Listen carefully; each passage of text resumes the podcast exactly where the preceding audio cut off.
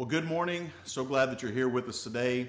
Welcome to Village Park Church. If this is your first time, we are so glad that you're joining us on our live stream today. Take a moment, uh, if you would, just like this uh, video or maybe share it. Invite your friends to come and be a part of it. We're going to open the Word together today and hear what God has to say to us. I, I've been really excited to share some news with you. Last week, as a part of our Good Friday service, we had an amazing time together and uh, got a text message from one of our church members right after that who shared with me that her daughter had placed her faith in Jesus Christ. And I got another message last week from someone, a friend of mine, that was asking about baptism. And then I got another message from someone that wanted to talk about what it means to be a part of the church and receiving lots of messages and, and texts from people just saying what this service and what these messages have meant to you. And it was just a reminder to me that in the midst of all this chaos, that God is still at work in fact, we've been studying in the book of Philippians, and our series title is Calm in the Chaos. And with all the madness that's going on around us, we can have the peace of God. And today I want to share with you uh, from the Word of God what Paul felt about his life and about Jesus Christ. And in, in Philippians chapter 1, I want us to read where we were a few weeks ago before Easter Sunday. In Philippians chapter 1 and verse 21, and to kind of catch you up in context, Paul is writing from house arrest in Rome, and so there's a lot of uncertainty about what's going to happen in his life. But he says something in verse 21 that I think is such a powerful uh, testimony, it's such a powerful statement. He said, For me to live is Christ, and to die is gain. Paul knew that, just like I shared with you a moment ago, that God is always at work. God is at work all around us at all times, everywhere. He works in our hearts and He works in the hearts of other people. And Paul said that no matter what happens, for me to live is Christ and to die is gain. So he knew that no matter what would happen, God was going to take care of him, that God was in control, that God was going to be at work in his life, and that's in fact what he saw God doing, and that everything that God would allow to happen in Paul's life would happen for a reason. And that reason was to further the gospel, to get the good news about Jesus out to those around him and I just wonder have you ever had a situation in your life where you felt like it was not a, a win win situation, but it was really like no matter what you did, you were going to lose? That no matter what choice you made, that everything was stacked against you and that you had no hope of winning in that? It's never that way with God. And Paul reminds us of that in verse 21 that for me to live is Christ and to die is gain. So Paul was very secure in his relationship with Christ, and he knew that because Christ lived in him and he had placed his faith in Jesus, that he was a child of God. And that's why he said in, in chapter 4 and verse 13 that he could do all things through Christ who strengthens him. That whether he was, uh, you know, had plenty or he had nothing, that he could be content because he knew that God was at work and that God could help him through whatever situation he may face this week was uh, my wife's birthday, and I have a confession to make to everybody that I was not as prepared for the birthday as I would have liked to have been. And but even then, with some of the plans that I had made, because some of the stores closed earlier than I expected, nothing went right. Nothing, nothing was right with with what I'd planned for a birthday. And so uh, I took my son Adam to the to the store, and we were going to buy mommy a birthday a birthday card and. So we were there, and you know, you kind of maybe have, have felt this before. You're trying to find the perfect card. You got to find the right picture? You know, do you want to do a humorous one? Do you want to do a serious one? Do you want flowers? Do you want ribbons? I mean, what does it need to say? And it was so awesome to to go there with Adam because Adam helped me pick the card and he was very meticulous about reading every single word of the card and he would pick them out and there was one card that he picked out that, that really was just this great moment and because of this i started recording him he was reading through the card and one of them said because no one takes care of me like you do and he looked up from the card and he said that's true and it was just really sweet moment where Adam was reflecting upon Leslie and all that she does to care for him. And, and, it made me think in that moment how secure Adam felt in his relationship with Leslie, that our family is, you know, struggling with, with making adjustments like all of us are at this time. And yet, in the midst of all that, uh, in the midst of all that, he has peace because he knows that his relationship with his mom is secure. And, and even though he has that security in that relationship, there are times in his life when we have to correct him and we have to tell him, hey, look, you, you can't act like that or you need to act in this way. And that's exactly what we find Paul admonishing the Christians here as we continue the story in Philippians chapter 1. Paul was very secure in his relationship with God, as those who are in Christ should be, but at times we need to be reminded look, this is not the way that you need to be living. There needs to be a difference in your life. So let's continue after he says in verse 21 For me to live as Christ and to die as gain.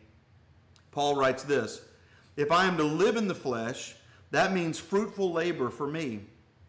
Yet which I shall choose, I cannot tell. I am hard pressed between the two. My desire is to, to depart and to be with Christ, for that is far better. Because at this point, Paul doesn't know if his life is going to be taking, taken. His, his, his, he was on trial essentially for uh, preaching the gospel of Jesus Christ, and he didn't know if his life would end. And that's what he's saying that, that if I live in the flesh, that means fruitful labor for me, he goes on to say. So if I stay in the flesh, it means fruitful labor. But what I choose, I don't know. Because it could be that I could leave this earth and be with Christ, and that's far better. But notice in verse 24, but to remain in the flesh is more necessary on your account. Convinced of this, I know that I will remain and continue with you all for your progress and joy in the faith, so that in me you may have ample cause to glory in Christ Jesus because of my coming to you again. And so, although Paul had some uncertainty about exactly what was going to happen, he knew that no matter what would happen in his life, that he was confident that everything that God was going to do was for God's glory and for the furtherance of the gospel. And then Paul gets to this in verse 27, and this is where I want to focus today. Only let your manner of life be worthy of the gospel of Christ, so that whether I come and see you or am absent, I may hear of you that you are standing firm in one spirit, with one mind, striving side by side for the faith of the gospel, and not frightened in anything by your opponents. This is a clear sign to them of their destruction, but of your salvation, and that from God. For it has been granted to you that for the sake of Christ you should not only believe in him, but also to suffer for his sake, engaged in the same conflict that you saw I had and now hear that I still have. In verse 27, Paul calls these Philippian believers to do something that is so profound and so so difficult and yet at the same time so rewarding. He says to them, he calls them to live lives that are worthy of the gospel of Jesus Christ. The idea here is to live his live their lives in such a way that it is consistent with what we find when we read about the gospel of Jesus Christ. My youngest son Adam was in a in a basketball league this year, and one of the things that I teach when I'm coaching a, a sport is that whether we lose or, or we win, we do so graciously. I, I have this joke that I tell people: we don't play for fellowship, we play to win, and that's kind of been this big joke among my friends. But but in reality, when we're playing, it's important for us when we win to to win graciously but but also when we lose to do the same. And so our team had won uh, the basketball game that night, and we lined up to uh, shake hands. And as we were going along, one of the young men on my team was telling the other kin, uh, the other team, uh, "Bad game, bad game. You lost, bad game." And right after that, I pulled him to the side. I didn't want to embarrass him, but I told him, "Look, as a part of this team, that's not the way that we're to act. I told you that we're going to win graciously and gracefully, and we're going to we're going to lose the same way." And that's what we find in verse 27 that what Paul is saying is, as a Christian, there is a way that God has called us to live, and our lives should be consistent with the gospel of Jesus Christ. In fact, in your Bible, just turn a few pages to, the, to your left to the book of Ephesians, and it's Ephesians chapter 4. I want to read just a couple of verses there. Paul, writing to those believers, said in Ephesians 4 and verse 1 I, therefore, prisoner for the Lord, urge you to walk in a manner that's worthy of the calling to which you've been called, with all humility and gentleness and patience, bearing with one another in love, eager to maintain the unity of the Spirit in the bond of peace. And he goes on to say that there's one body. The idea that Paul is, is putting out there is that we are to live lives that are consistent with what God has called us to in the gospel.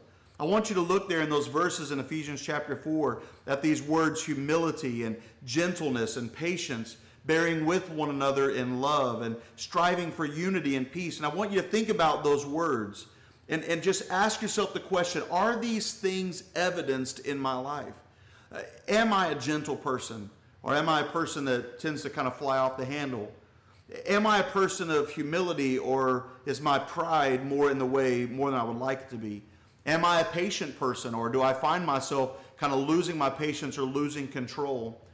Am I willing to bear with others in love or do people annoy me when maybe they show a sign of weakness? What Paul calls us to in Philippians chapter 1 when he says to live our lives in a manner that's worthy of the gospel is that our lives would exhibit all of these godly qualities humility and gentleness, patience, and love for other people. I want you to think about that just for a moment. And, and just if you feel comfortable with this, maybe in the comments, maybe some of those words that you struggle with, maybe just write a prayer and to say, say to the Lord, Lord, help me to be humble. Help me to, to be gentle when, when I feel like going into a rage, or help me to be patient with those that I really struggle with. Maybe you could write a prayer out and we could come alongside you with that. Because the truth is, all of us in our lives struggle at times. And Paul reminds us look, as children of God, this is the way that I want you to act. This is the kind of life that I want you to live. Look again at verse 27. He says, A life that's worthy of the gospel of Christ. Well, what is the gospel of Christ? If we're called to live lives that are worthy of the gospel, we need to find out, well, what exactly is that? Well, the gospel is simply this that all of us have sinned before God. In fact, Romans chapter 5, the verse that we studied in on Good Friday, tells us that we were sinners, that we were ungodly, that we were the enemies of God. And yet, God, in His great love for us, even while we were still sinners, Christ died for us. John 3 and verse 16 says that God loved the world so much that He gave His one and only Son, that whoever believes in Him will not perish but have everlasting life. That is the gospel of Jesus Christ. You see, Jesus didn't love us when we were lovable. He loved us when we were unlovable. He didn't come to us when we first came to him. He came to us in our time of need and he met that need. And Paul reminds us that we're to live lives that are consistent with and worthy of that gospel that has saved us. So just ask yourself this question Is my life really consistent with the gospel of Jesus Christ? here are some questions that might help you unpack that a little bit. Are you more about yourself than you are other people? Are you forgiving? Are you more prone to hold grudges? Are you more, more worried about the economy opening back up so that you can get back to work and have a job than you are your neighbor across the street who may be struggling with anxiety or depression or guilt or whatever it may be? They may be struggling with peace. Are you worried more about yourself than you are other people? Are you loving? Are you the kind of person that holds grudges against other people? Is your life consistent or worthy of the gospel of Jesus Christ? The phrase here implies that all of us can be guilty of living lives that are inconsistent with the gospel of Christ. And we might try to mask it in some way. We may try to portray that we're living that way, but God really knows who we are. I heard the story told of a prosecuting attorney in a small town, and they were at the courthouse, and he called his first witness. It was an elderly woman, and she came to the stand, and he approached her and he asked, Mrs. Jones, do you know me? And she responded, Why, yes, I do know you, Mr. Williams. I've known you since you were a young boy, and frankly, you've been a big disappointment to me.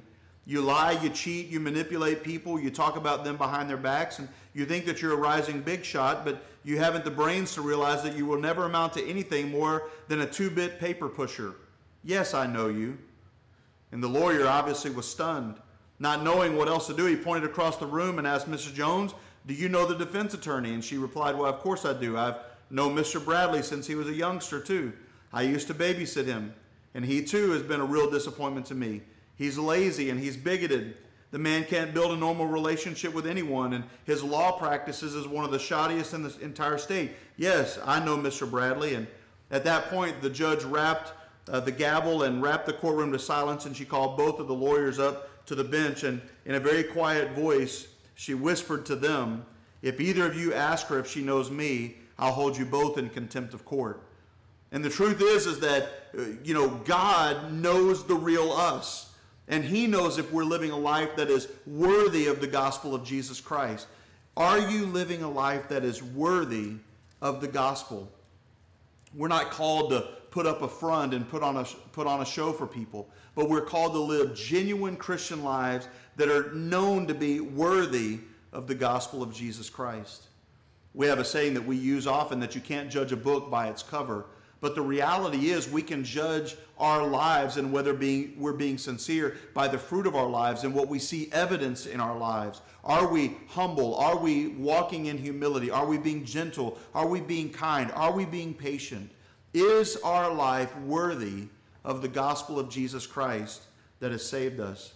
And as followers of Jesus, Paul reminds us this is the way that you're supposed to live. Yes, we can be secure in our relationship with Christ, but also understand that God expects us to live in a certain way. And in the following verses, Paul gives us three qualities I want to share with you briefly about what it means to live a life that's worthy of the gospel of Christ. The first one is found in Philippians 1 and verse 27 the verse that we've been studying, he says, Only let your manner of life be worthy of the gospel of Christ, so that whether I come to you and see you or am absent, I may hear of you that you are standing firm in one spirit.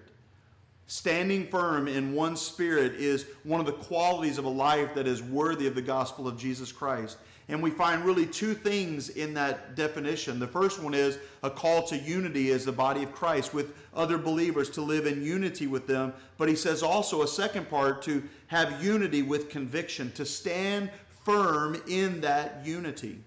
My wife and I saw a movie recently called The Last Full Measure, and it tells the story uh, of a U.S. Air Force pararescueman, and his name was William Pitsenbarger. And on, on, April 11, 1966, he was killed while defending a position from an enemy attack in the, in the Vietnam War. What's amazing about the story is that he'd been dropped in there, and these guys that he was defending were not even really a part of his immediate unit but he saw them being overrun and he stayed there to defend them. And there were a lot of opportunities where the choppers would come back and he had an opportunity to leave, but he stood his ground and he stood firm against attack after attack from the enemy. And that's the idea that I that I see when Paul uses that phrase to stand firm. That man's gallantry saved 60 men's lives, and he was awarded the Medal of Honor uh, after he had passed away. And that's what it means to stand firm. It means to be unflinching and unyielding, firmly planted and not giving up ground, saying, This is not something that I'm going to be willing to uh, give up on. Unity is written throughout this passage. In verse 27, he says, One spirit, one mind, side by side. In chapter 2 and verse 2, he mentions being of the same mind and having the same love and a full accord and one mind. And we're going to study more of that next week. But the first quality that we see of a life that's worthy of the gospel is a life that stands firm in unity with other believers. But also in verse uh, 27, we see the second quality. He says, striving together, striving together side by side. Do you see it there? For the faith of the gospel. Striving is a word that we would use to describe someone in an athletic competition. And it means to strain with everything that you are.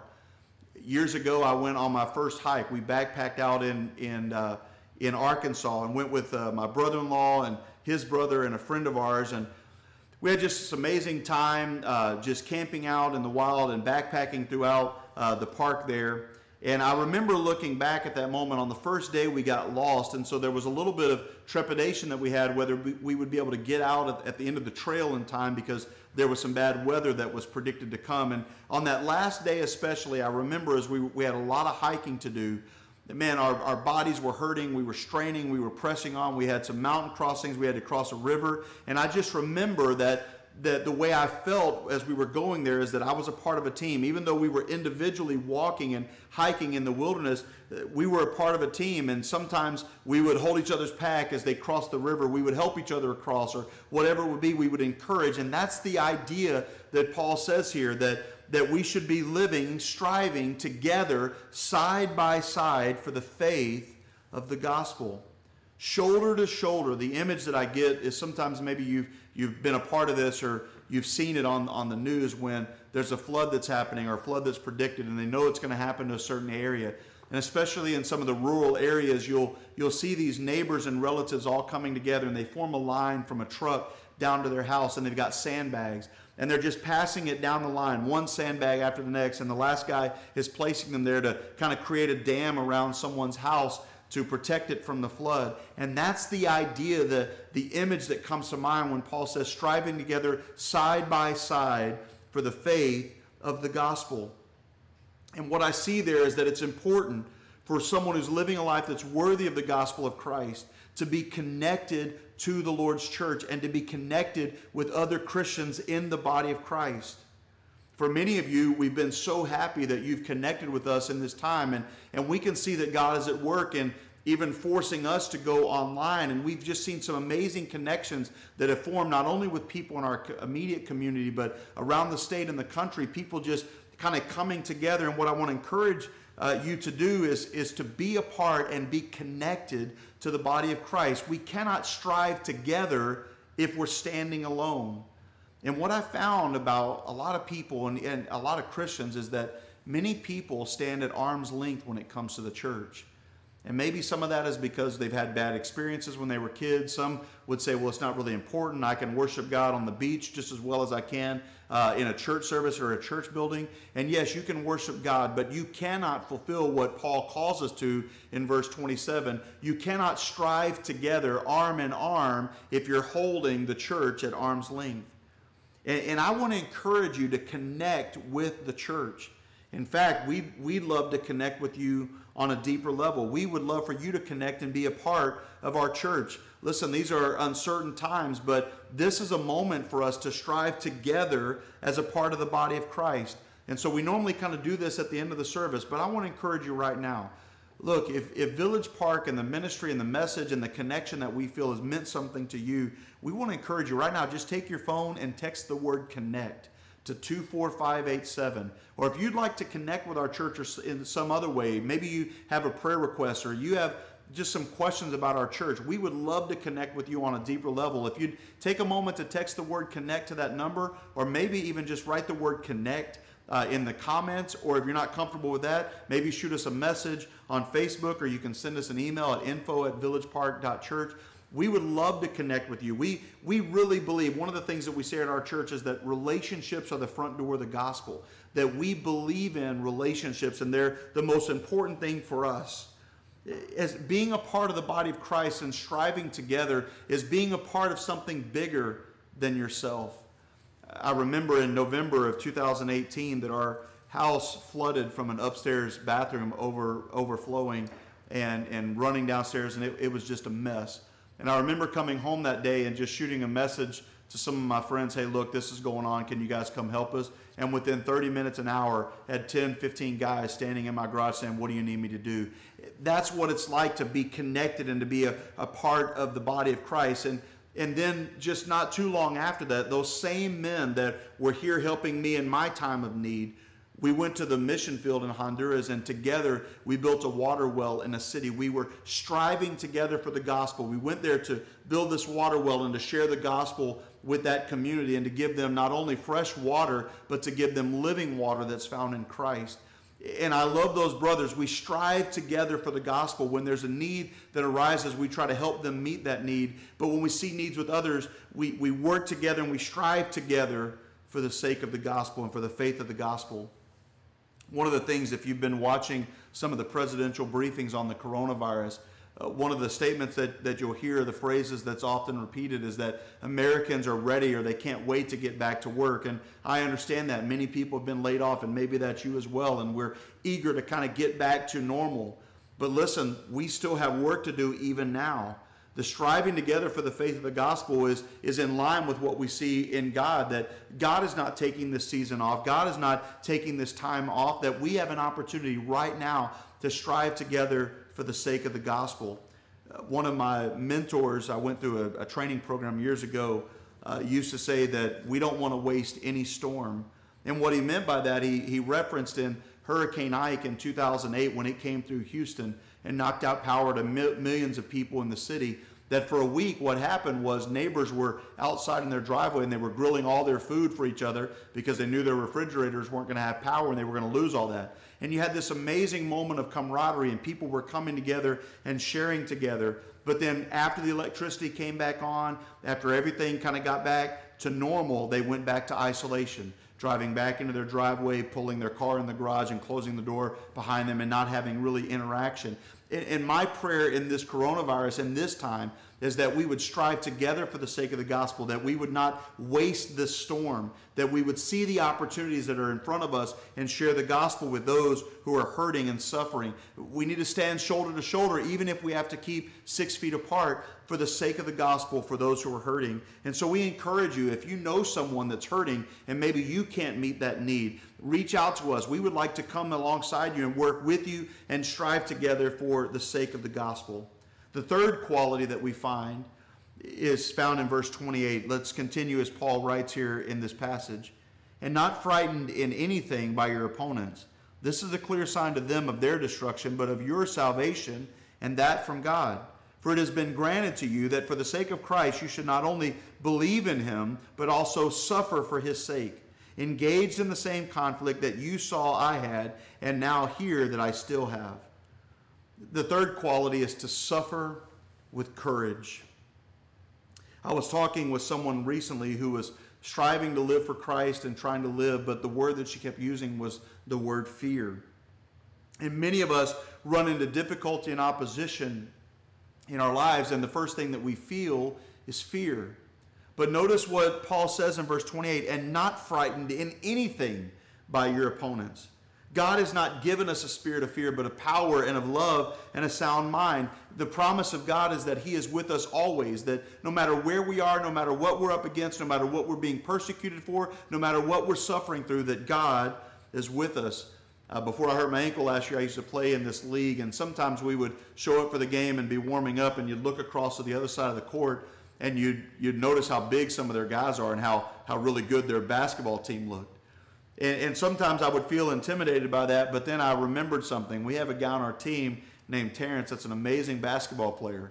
And w- when I feel like the opponent may be better than us, I have to remember, no, we got Big T on our team. And that's what I see here and what Paul is saying. More powerful than any person in the universe is the God that we serve, and He is with us. And so Paul reminds us don't be fearful when we face opposition, when we have adversaries in our lives. Our God is with us. The other team cannot beat us. And so there's no reason to fear in the midst of our struggle. But notice in verse 29, Paul says something that I think is interesting. He says that it's been granted unto you not only to believe in Christ, but to suffer. Think about your suffering for a moment. And although, although the struggle is difficult in the moment, you will see on the other side how God brought you through it. But what Paul says to those believers is that suffering is a gift from God. That is a gift that God gives to us to suffer for his sake. And the gift is that on the other side of the suffering, we will look back and we will see the graciousness and the love and the compassion and the care of our God, and that nothing is impossible, nothing is too great for him. And in verse 30, Paul reminds these believers of their past victories. You'll find Paul's first interaction with the Philippians in Acts chapter 16, and I referenced this a few weeks ago, but while he was there in Philippi preaching the gospel, he was arrested.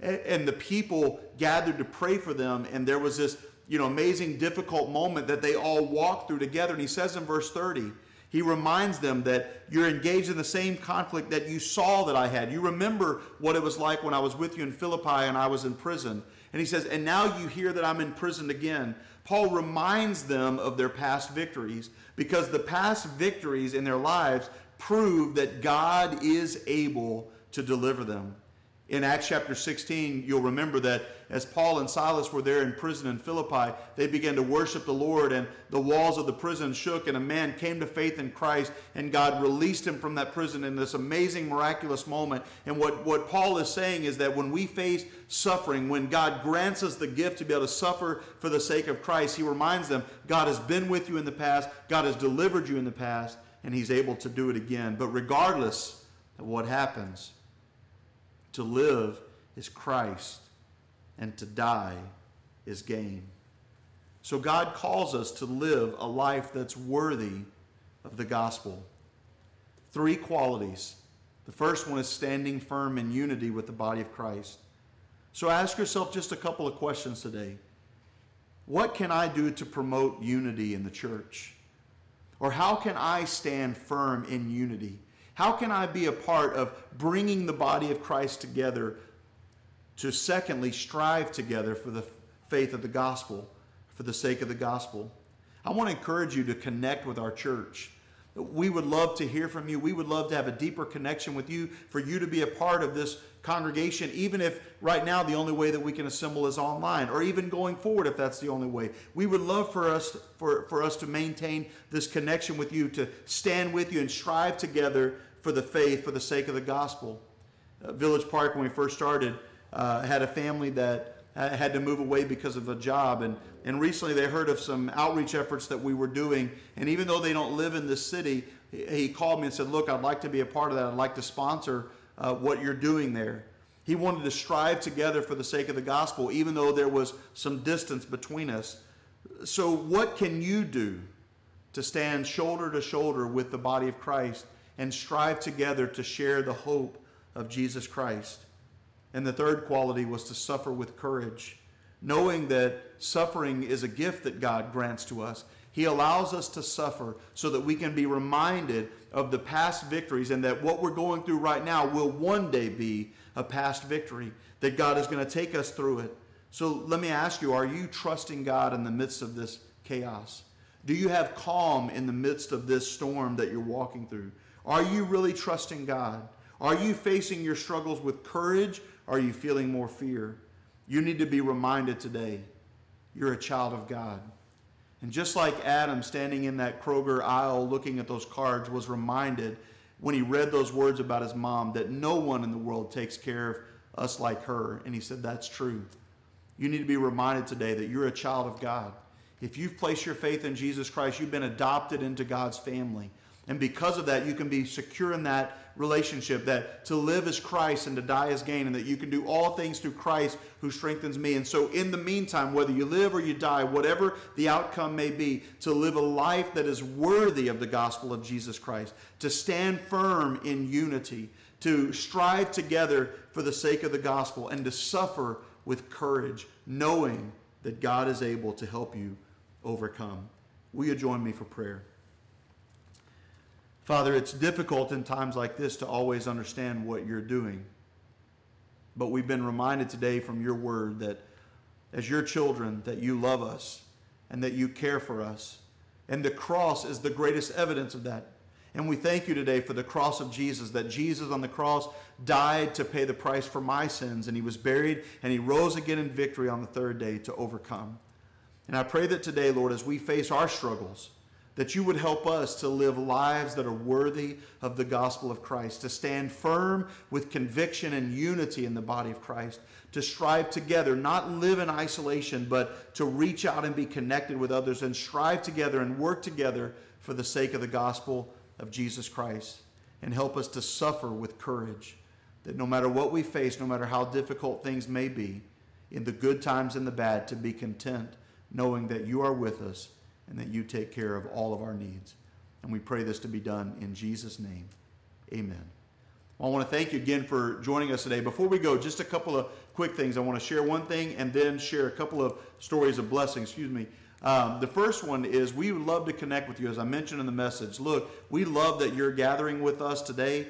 Uh, for those who are members of Village Park and those who are not, we're so glad that you're here with us. But if you don't have a church home, we would love to connect with you and, and to become that church home for you, that family for you to live with and to strive together for the sake of the gospel with. Take a moment, if you wouldn't mind, and just con, uh, text the word connect to 24587 or, or write the word connect in the comments. We would love to get back with you and see how we can uh, connect with you.